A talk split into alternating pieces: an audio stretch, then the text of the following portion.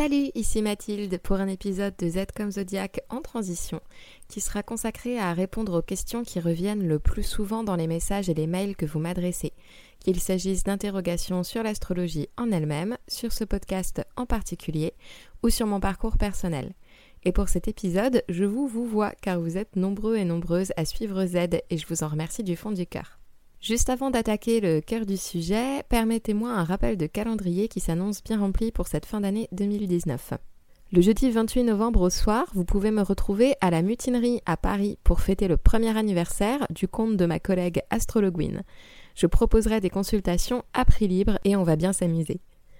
La semaine suivante, mercredi 4 décembre, nous fêterons dans la foulée le premier anniversaire de Z comme Zodiac. Oui, l'année dernière, c'était un bon cru astrologique. On fête plein d'anniversaires en ce moment. À cette occasion, j'organise avec des collègues pratiquant l'astrologie, le tarot, la chirologie, la numérologie ou la lithothérapie la première édition de Focus Pocus. Tous les billets sont partis en quelques courtes heures, mais restez à l'affût, car nous organiserons très certainement une seconde édition de Focus Pocus au printemps 2020. Enfin, et là il reste encore quelques places, je recommence le cycle de 6 heures au total intitulé Décrypte ta carte du ciel, les samedis après-midi le 30 novembre, 7 décembre et 14 décembre. Ça se déroule pendant 2 heures, chacun de ces samedis après-midi. On se retrouve au Café dans le 18e arrondissement de Paris et le but est de vous donner les clés principales d'une analyse de carte du ciel. Le prix est plutôt attractif puisque ça coûte 12 euros par samedi après-midi, soit 36 euros si vous assistez aux trois. Si vous souhaitez vous inscrire, toutes les infos sont sur Instagram et il suffit de m'envoyer un mail à zcomzodiac.gmail.com pour s'inscrire. Et maintenant, passons aux choses sérieuses. Vos questions sur le podcast d'abord. Pourquoi présenter les signes dans cet ordre? Parce que c'est très important de connaître tout son zodiaque et de le connaître dans le bon ordre. Pourquoi? Déjà parce que comme le zodiaque raconte une histoire en 12 étapes, il forme un ensemble cohérent. Et si vous avez écouté tous les épisodes, j'espère avoir réussi à faire ressortir cette cohérence. D'ailleurs, les trois derniers signes, Capricorne, Verseau et Poisson, qui sont des signes de transcendance, sont si conceptuels qu'ils ne sont compréhensibles que si on prend le zodiaque dans sa globalité. Sinon, on peut vite avoir l'impression que ça sort de nulle part ou que les stéréotypes sont plutôt arbitraires. Ensuite, parce que cette roue du zodiaque, qu'on appelle aussi clavier symbolique, c'est justement un instrument ou un outil pour appréhender l'astrologie. Lorsqu'on connaît les douze signes, on comprend tout de suite mieux les maisons d'une carte du ciel, les planètes astrologiques, etc. Si on veut progresser en astrologie, c'est la base. Il faut connaître son zodiaque comme on connaît son alphabet, c'est-à-dire dans le bon ordre. Comment choisis-tu les extraits sonores utilisés dans les épisodes? L'astrologie, c'est une grille de lecture qui est tout le temps active en tâche d'arrière-plan dans mon cerveau, comme lorsqu'on utilise deux langues à la fois. Donc je navigue dans le monde avec ce petit logiciel de traduction astrologique qui fonctionne en permanence dans ma tête. Et les discussions que j'entends, les articles que je lis, mais aussi les films que je vois, les chansons que je découvre, tout ce que j'engrange passe par cette petite moulinette astrologique. Donc au moment d'écrire l'épisode, des extraits de telle ou telle œuvre me viennent en réminiscence et j'essaye de les trouver sur Internet pour pouvoir les intégrer. Parfois, des extraits n'étaient pas disponibles et j'ai dû faire sans, alors que ça collait au thème, mais j'ai dû m'en passer. Et entre les rédactions d'épisodes, si je retombais sur telle chanson ou telle série en rapport selon moi avec un signe qui restait à traiter, je le notais en prévision de la suite. Pourquoi les nombreuses références Disney? Parce que je suis née en 90 et que ce sont des références profondément ancrées en moi, donc elles surgissent très naturellement. Et aussi parce qu'un grand nombre d'entre vous connaissent également très bien ces films et peuvent aisément se rappeler du contexte lorsque je mets un extrait de La Petite Sirène ou de La Reine des Neiges. Je trouve ça pédagogique et facile d'accès. Pourquoi ne pas avoir choisi un rythme officiel de publication? Parce que j'ai créé ce podcast à la base sans aucun agenda dans le simple but de m'aérer la tête. Ça a toujours été du travail, bien sûr, d'écriture, de recherche, de montage, et je parle même pas de l'animation des réseaux sociaux, mais c'est surtout un hobby et une source d'amusement. Alors je ne voulais pas que ça devienne une source supplémentaire de stress alors même que je lutte contre le burn-out depuis presque deux ans. Euh, littéralement. Ça aurait donc été du pur sabotage que de rajouter une contrainte en plus à mon quotidien. Si j'avais décidé d'annoncer une date de publication précise chaque mois, j'aurais vraiment flippé à chaque échéance. C'est purement psychologique car au final j'ai sorti 12 épisodes en moins de 12 mois, ce qui a un rythme mensuel tout à fait raisonnable, mais c'était une décision que j'ai réfléchie en amont et que j'ai justement comme un challenge, car j'ai un rapport au temps très particulier, et je réagis très bien aux deadlines dans le cadre professionnel, puisqu'elles me motivent, mais là je tenais à essayer quelque chose de différent, qui vraiment limite le stress au maximum pourquoi Z comme Zodiac n'est pas, du moins pour le moment, disponible sur Spotify et plus disponible sur Deezer? Alors que ce soit clair, c'est vraiment pas un choix de ma part, au contraire. Lorsqu'on publie un podcast, il faut un hébergeur, c'est impossible de faire autrement. À partir de deux ou trois heures de contenu, il faut d'ailleurs financer cet hébergement, donc je paye mon hébergeur, en l'occurrence SoundCloud à l'heure de la sortie de l'épisode, pour que Z soit disponible gratuitement pour tous et toutes, au moins sur SoundCloud. Cet hébergement crée un flux RSS et c'est ce flux qu'on propose à des diffuseurs, j'ignore si c'est le bon jargon, comme iTunes, Spotify, Deezer, etc. C'est comme ça que ça se retrouve disponible sur vos applications et qu'à chaque publication de nouvel épisode sur SoundCloud, ça se met automatiquement sur les autres plateformes. Or, il se trouve que Spotify et SoundCloud ne s'entendent pas du tout et ça bloque à chaque fois que je propose à Spotify euh, mon flux. Quant à Deezer, il semblerait que cette plateforme ait récemment changé sa politique en matière de podcast et j'ai donc euh, vu horrifié Z comme Zodiac disparaître de leur catalogue euh, à mon grand dame. Donc il est question en ce moment de rejoindre un autre hébergeur tout en restant sur SoundCloud, sinon je ne serai plus dessus du tout et je vais perdre le compte des écoutes qui a été enregistré jusqu'à présent. Bref, il va certainement falloir payer deux hébergements à la fois. Voilà pour cette histoire euh, de disponibilité, mais vraiment je suis en train de travailler pour que ça rejoigne euh, Spotify et Deezer. C'est juste un petit peu plus compliqué que ce que je souhaiterais. Passons aux questions générales sur l'astrologie. La question qui revient tout le temps, suis-je compatible avec tel ou tel signe? Telle est la question. La compatibilité astrologique, c'est le sujet qui revient sans cesse par message. Elle revient toujours dans un contexte de relation amoureuse. On pourrait en parler pendant des heures, donc je vais essayer de résumer mon approche. Déjà, il faut savoir qu'une carte du ciel personnelle contient à minima cette planète à étudier, à maxima une vingtaine de planètes. Donc parler uniquement de compatibilité solaire de compatibilité entre signes solaires dans le cadre amoureux, ça me semble vraiment, vraiment pas pertinent du tout. Le soleil, ça ne représente que, entre guillemets, notre ambition égotique, sans connotation négative, de réussir cette existence, de sortir victorieux de cette partie qui est en train de se jouer. Je crois qu'une relation amoureuse met en jeu d'autres dynamiques qui appartiennent à d'autres planètes. Par exemple, la Lune, notre fabrique des émotions, inoubliable dans le cadre de l'émoi amoureux, Vénus, l'astre de nos valeurs et de notre désir de connexion, qui représente aussi ce qu'on valorise chez les autres, ce qui est hyper important dans ce contexte. Ou même Mercure, l'astre de notre communication langagière, qui définit beaucoup de nos interactions. Et j'en passe. Ensuite, le concept même de compatibilité ou d'incompatibilité. Je l'ai beaucoup répété, en astrologie, les opposés sont complémentaires. J'ai récemment reçu en consultation une jeune femme cancer que ses amis mettaient en garde d'être tombée amoureuse d'un homme capricorne. Mais les deux signes se complètent, ils font la paire. Et même si on parle de signes qui forment ce qu'on appelle des carrés, c'est-à-dire des tensions, on parlera des aspects planétaires plus tard dans le podcast, en fait, il s'agit aussi et surtout d'opportunités de dialogue. Dialogue favorisé par le fait qu'il n'y a pas que le soleil dans nos cartes. Il y a d'autres liens, il y a d'autres correspondances comme je l'expliquais juste avant. Pour moi, deux signes qui ne s'entendent pas, ça ne veut rien dire. On dit souvent que le signe juste avant le nôtre ou juste après le nôtre fait émerger de vraies réticences. Mais en fait, tout dépend de votre carte.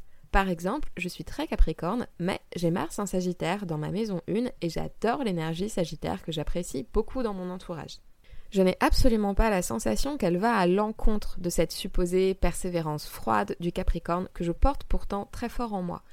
J'ai plutôt l'impression qu'elle me soulage, cette énergie du Sagittaire, qu'elle va me galvaniser pour honorer mon ambition solaire. Donc, tout ça est relatif. Je le répète beaucoup, mais vraiment, vraiment, il faut me croire, vous n'êtes pas que votre soleil en astrologie, loin de là, même s'il est bien sûr très important. Troisième point, on peut observer la compatibilité entre les gens d'un point de vue astrologique. La compatibilité amicale, la compatibilité amoureuse, même la compatibilité professionnelle. C'est l'étude comparée des cartes natales qu'on appelle aussi synastrie. Mais on reste dans la théorie. Dieu merci, on perçoit une certaine magie dans les relations amoureuses qui nous échappe. C'est ce fameux trope de la comédie romantique où l'héroïne réalise qu'elle préfère mille fois le type à qui elle n'était pas destinée dans la situation initiale, mais qui lui fait ressentir des petits papillons dans le ventre pour des raisons indéfinies, plutôt que le type avec qui elle s'entend bien, qu'elle aime bien, mais c'est bizarre, il lui plaît pas tant que ça, en dépit de leur ressemblance, de son grand cœur, de sa grande beauté, de sa grande intelligence et de son grand compte en banque. Une étude comparée permet de dire que ces deux thèmes ont la même vision des relations, par exemple, du monde, du travail ou de la famille, mais est-ce que ça évalue l'envie de ces deux personnes de s'accrocher à cette promesse et de se battre pour faire vivre leurs sentiments? Eh bien non, et je suis ravie que nos compétences d'astrologue s'arrêtent là. Il peut y avoir une alchimie ou tout simplement une envie de faire des efforts qui nous échappe ou à l'inverse, une non-envie, un non-désir, une espèce de sensation d'ennui ou qu'on est appelé à faire autre chose, à vivre autre chose, qui nous échappe et qui nous appartient dans notre intimité profondément et où personne n'est capable de juger ce qu'on ressent par rapport à ça, la qualité de notre élan, est-ce qu'il va perdurer ou pas. Et en fait, c'est plutôt une bonne nouvelle. Pour terminer, j'ajouterais que compatibilité amoureuse. C'est une thématique qui, en elle-même, mériterait des heures et des heures de discussion.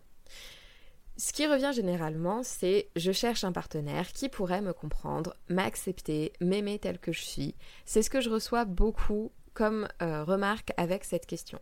J'assiste que c'est un partenaire. Pour le moment, et pourtant Dieu sait que la question est revenue souvent, ça n'a jamais été une partenaire. Et sociologiquement, je trouve ça intéressant. Mais quel genre de partenaire cherches-tu? Quelqu'un qui te calme, quitte à risquer un peu de routine, ou quelqu'un qui te surprend, quitte à t'énerver et te sortir de ta zone de confort? Quelqu'un avec qui voyager, quelqu'un avec qui fonder une famille, quelqu'un qui pourrait s'intégrer dans ta famille, quelqu'un qui, Dieu merci, ne pourrait jamais s'entendre avec ta famille, que d'ailleurs tu ne vois plus, quelqu'un qui a les mêmes références culturelles, ou quelqu'un qui te fait découvrir un autre monde que le tien? Quelqu'un avec qui déménager dans une ferme collaborative ou quelqu'un avec qui vivre à distance car tu voyages beaucoup pour ton travail, quelqu'un à qui vouer fidélité et exclusivité ou quelqu'un avec qui écrire un contrat de couple non exclusif. On peut se poser ces questions en étudiant son propre thème astral pour des pistes supplémentaires de compréhension de soi, mais ça devient clair que le Soleil seul ne peut pas répondre à toutes ces questions à la fois. Seconde question, que penses-tu de l'approche genrée qu'on peut trouver sur certains sites ou certains livres comme La femme vierge, L'homme capricorne, etc. Alors, vaste sujet. Ce qui me dérange le plus, c'est que ça s'accompagne très rarement, voire jamais, d'une réflexion sur le genre ou sur les rapports hommes-femmes. Mais déjà, concernant mon approche du genre en astrologie, je me réjouis totalement des approches modernes qui essayent vraiment de débarrasser l'astrologie de toute conception genrée. C'est beaucoup plus facile dans les pays anglo-saxons où la langue le permet plus facilement que dans la nôtre. En français, déjà, si je parle de Jupiter, je vais avoir tendance à accorder tout à il, car je le connecte au dieu Jupiter, et Vénus à elle, puisque je la connecte à la déesse Vénus. En anglais, les pronoms neutres sont beaucoup plus utilisés. Si je me réjouis d'une approche dégenrée, c'est parce que je trouve que ça permet de bousculer notre vision des choses. Par exemple, pour le yin et le yang, on parle d'activité et de réceptivité plutôt que de masculin et de féminin. Et c'est intéressant parce que ça rappelle qu'une femme peut avoir beaucoup d'énergie yang et un homme beaucoup d'énergie yin et que la femme peut être très active et que l'homme peut être aussi très réceptif et que c'est moins une question de genre et de sexe que de tempérament et de parcours personnel. Pour autant, j'en ai déjà parlé dans certains épisodes, mon approche personnelle ne gomme pas les genres pour la simple et bonne raison que, de mon point de vue, on vit dans un monde patriarcal et encore très soumis aux injonctions de genre. Donc si je gomme totalement cet aspect dans mon approche, j'ai l'impression de passer à côté de mon sujet. Je suis une femme cisgenre et vu les injonctions contradictoires de notre société, je me suis moi-même posé des questions sur ma part de féminité, ma part de masculinité, la place des hommes et des femmes dans ma famille et dans mon entourage, parce que je vis dans une société qui encourage cette binarité, parfois jusqu'à l'absurdité, et euh, je considère qu'on en subit tous et toutes les conséquences. C'est une réalité complexe, peu importe qu'on la trouve souhaitable ou au contraire qu'on la trouve bonne achetée. Quand je rencontre des personnes qui viennent me consulter et que je vois des femmes qui se sont censurées sur certains aspects juste parce que ce sont des femmes et qu'on leur a appris à ne pas être trop ambitieuse par exemple, ou trop exigeante, et idem pour des hommes qui se sont censurés parce que euh, dans certains domaines de leur existence, leur entourage a considéré que leur comportement n'était pas assez viril, et que ces hommes en ont ressenti de la peur ou de la honte, l'astrologie me donne aussi des clés pour aborder ces sujets et leur permettre de dépasser ça. De mon expérience, les énergies du zodiaque ont tendance à s'exprimer différemment chez les femmes que chez les hommes. Mais c'est vraiment dû non pas à une réalité biologique, mais à la façon dont on éduque les gens différemment selon leur genre. Par exemple, j'ai rencontré beaucoup d'hommes vierges qui n'étaient pas du tout dans l'auto-dénigrement, mais utilisaient leur capacité critique pour asseoir leur domination. Alors que j'ai très souvent rencontré des femmes vierges qui se faisaient, elles, toutes petites, au moins autant que des vierges critiques et maniaques, sinon plus. Mais ça, c'est dû à la façon dont on nous éduque et pas à notre réalité biologique. Donc je ne gomme pas totalement le fait qu'il y ait des signes yang, des signes yin, des planètes dites féminines et d'autres masculines parce que je trouve que ça a du sens, vu l'état de la société, de continuer de prendre ça en compte. Mais je répète volontiers que les genres sont à égalité, que les planètes sont à égalité, que les deux énergies ont autant de valeur l'une que l'autre, et surtout qu'on a le droit de jouer avec ces codes, peu importe le sexe qu'on a entre les jambes, peu importe la façon dont on s'habille, et peu importe la façon dont on a été éduqué. Je considère que l'astrologie doit nous aider à nous sentir mieux dans nos baskets, pas nous enfermer dans des cases trop étroites pour notre richesse personnelle. Et c'est là le problème des portraits hommes vierges, femmes vierges, hommes béliers, femmes béliers, etc., qui trop souvent sont caricaturaux et marqués par des jugements de valeur sexistes qui n'aident absolument pas notre quête de sentiment de légitimité. Autre question, quelle est la signification des signes doubles? On appelle signes doubles les signes mutables, ceux qui terminent la saison dont ils font partie. Les Gémeaux, la Vierge, le Sagittaire, les Poissons. Traditionnellement, on leur prête un comportement erratique qui les rendrait imprévisibles et difficiles à suivre, donc doubles. On retrouve dans chacun des symboles une idée de dualité. Les Gémeaux sont représentés par des jumeaux, le Sagittaire est un centaure mi-homme, mi-cheval, les poissons sont multiples, d'ailleurs le signe s'accorde d'emblée au pluriel, comme celui des Gémeaux. Quant à la Vierge, elle subit cette idée de Vierge sage et Vierge folle que j'ai abordée dans l'épisode qui lui est consacré. Ce qui me gêne avec l'expression signe double, c'est cette idée de duplicité. C'est pour duper que ces signes affichent un visage puis un autre. Bon, personnellement, je ne le crois pas, car vous le savez, j'apprécie tous les signes et je ne leur prête pas de mauvaises intentions de nature.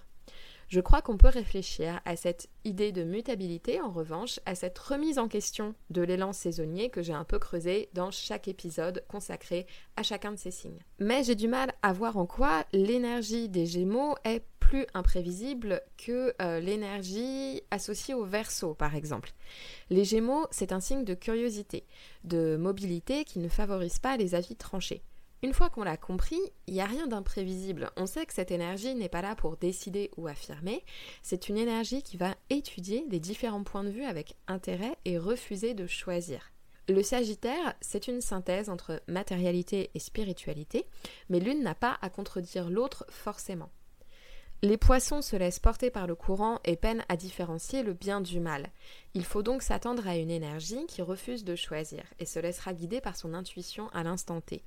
Si on écoute la poésie des poissons, il suffit de suivre le fil d'Ariane et d'accepter un autre chemin que celui de la pure logique cérébrale et rationnelle. Quant à la Vierge, son passage facilité à son opposé polaire, les poissons, se fait sous l'accumulation de la pression et explique des phases de relâche qui contrastent drôlement avec ses manies habituelles et son instinct de rationalisation mais le concept de vierge sage, vierge folle, c'est quand même extrêmement sexiste. Et ça nie la véritable difficulté de combiner toutes les injonctions contradictoires qu'on subit au quotidien avec un idéal de perfection. Je suis donc partagée quant au concept de signe double, et je préfère de loin réfléchir à l'idée de mutabilité.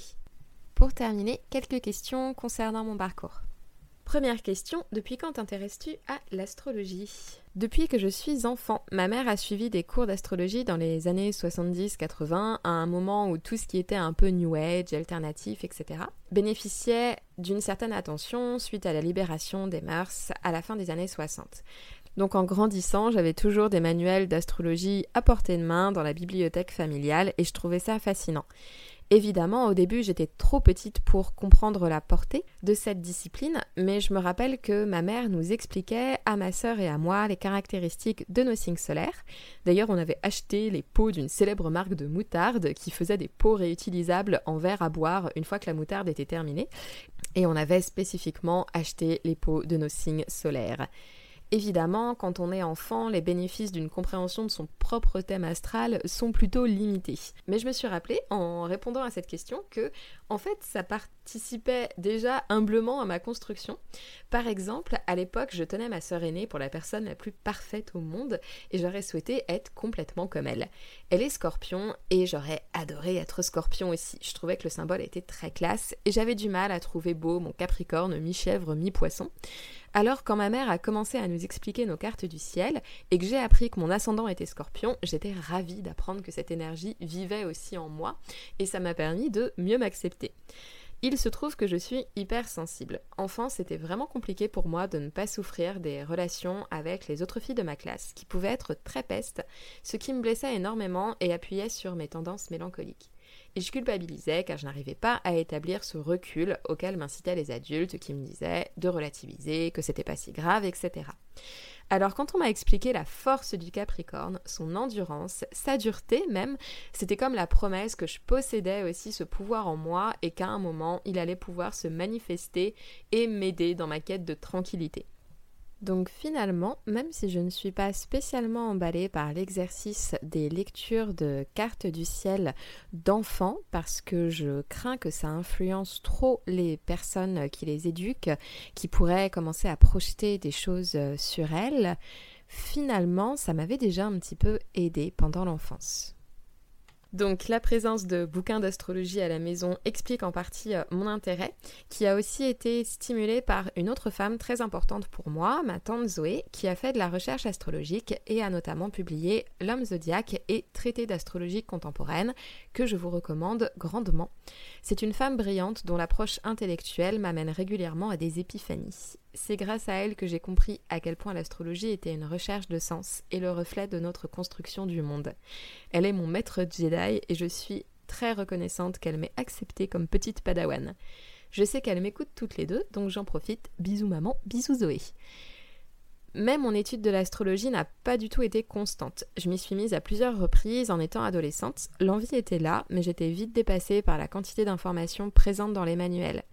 Et je crois aussi que j'étais trop jeune pour ça, tout simplement. L'astrologie est tellement subtile dans sa conception du travail, de l'amour, de l'existence, que c'est bien sûr plus difficile de progresser quand on est jeune et qu'on manque d'expérience et de perspective dans tous ces domaines. Je m'y suis mise petit à petit pendant ma vingtaine et maintenant je me vois mal faire sans tant c'est devenu un réflexe pour comprendre ce qui m'entoure. Quel est ton parcours professionnel? Je vais avoir 30 ans en janvier et j'ai déjà pris plusieurs chemins de traverse. Euh, j'ai grandi dans le Val-de-Marne et après avoir passé un bac littéraire, je suis entrée à Sciences Po. J'ai suivi un cursus spécialisé sur les relations entre Europe et Asie et j'ai passé un master affaires européennes qui me préparait soit à travailler dans des entreprises ayant un marché spécifiquement tourné vers l'Europe, soit à préparer les concours de fonction publique européenne. Sauf que j'ai réalisé tout en passant mon master que si l'idée de l'Europe me plaisait en tant que citoyenne, ces deux destinées-là ne m'attiraient pas du tout et ne convenaient pas à mes aspirations. Par un concours de circonstances, je me suis retrouvée à effectuer un stage en relations presse pour RFI et France 24 et à la fin de mon stage, j'y ai été embauchée. Je me suis donc retrouvée à 21-22 ans avec un emploi de jeune cadre à la direction de la communication et pour résumer, j'ai craqué. Donc j'ai retardé une fois de plus la stabilité financière et matérielle pour partir passer un CAP pâtisserie en apprentissage et j'ai ensuite travaillé comme pâtissière pendant presque 5 ans avec l'idée d'ouvrir un lieu à moi. En début 2018, au moment où Saturne entrait en Capricorne et se rapprochait de sa position initiale dans mon thème, j'ai ouvert ce lieu qui s'appelle le Café. C'est un restaurant qui accueille volontiers des événements citoyens et ou politiques assez variés qui vont de la réunion du groupe Europe Écologie Les Verts de l'arrondissement à la dédicace d'un livre de Guillaume Meurice, en passant par une table ronde féministe sur l'endométriose ou par des animations de vie du quartier, telles que les cafés tricots qui ont lieu le samedi après-midi, une fois par mois. Bref, l'idée c'est que le lieu vive aussi autrement que comme un restaurant et que ce soit un lieu de rencontre, d'échange, de discussion, etc. Pour moi, c'est une vraie aventure. Entreprendre quand on n'a pas vraiment d'économie, c'est dur. Le petit commerce en France, c'est dur. Bref, je travaille 6 jours sur 7, du matin jusqu'à 22h. Je suis très fatiguée, très stressée. Et ça explique pourquoi je ne souhaitais pas m'engager à publier le podcast à des dates fixes, comme je vous l'expliquais un petit peu avant. Quels sont tes projets pour la suite? 2020 va marquer un nouveau tournant professionnel pour moi puisque je n'arrête pas de tenir le Café, mais je vais vraiment développer mon activité astrologique en parallèle. Je suis en train de préparer un site où vous pourrez prendre rendez-vous pour des lectures de cartes du ciel, des discussions thématiques autour de votre carte, etc.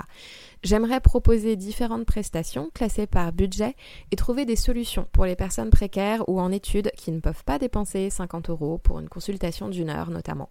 Je suis en train de réfléchir à organiser tout ça. Et si vous avez des idées, je suis preneuse. Ça accompagnera la sortie d'un livre au printemps 2020. Je ne peux pas vous dire tous les détails encore, mais ça ne saurait tarder. Et si la soirée Focus Pocus du 4 décembre se passe bien, on ambitionne aussi de recommencer une fois par saison. Enfin, bien sûr, reprendre Z comme Zodiac pour la suite de nos épisodes. Voilà pour cette foire question. Merci beaucoup pour votre écoute et n'hésitez pas à me rejoindre sur Instagram ou à me contacter par mail. Je ne suis pas certaine de publier un autre épisode avant 2020, donc si on ne se revoit pas d'ici là, passez de bonnes fêtes et prenez soin de vous surtout.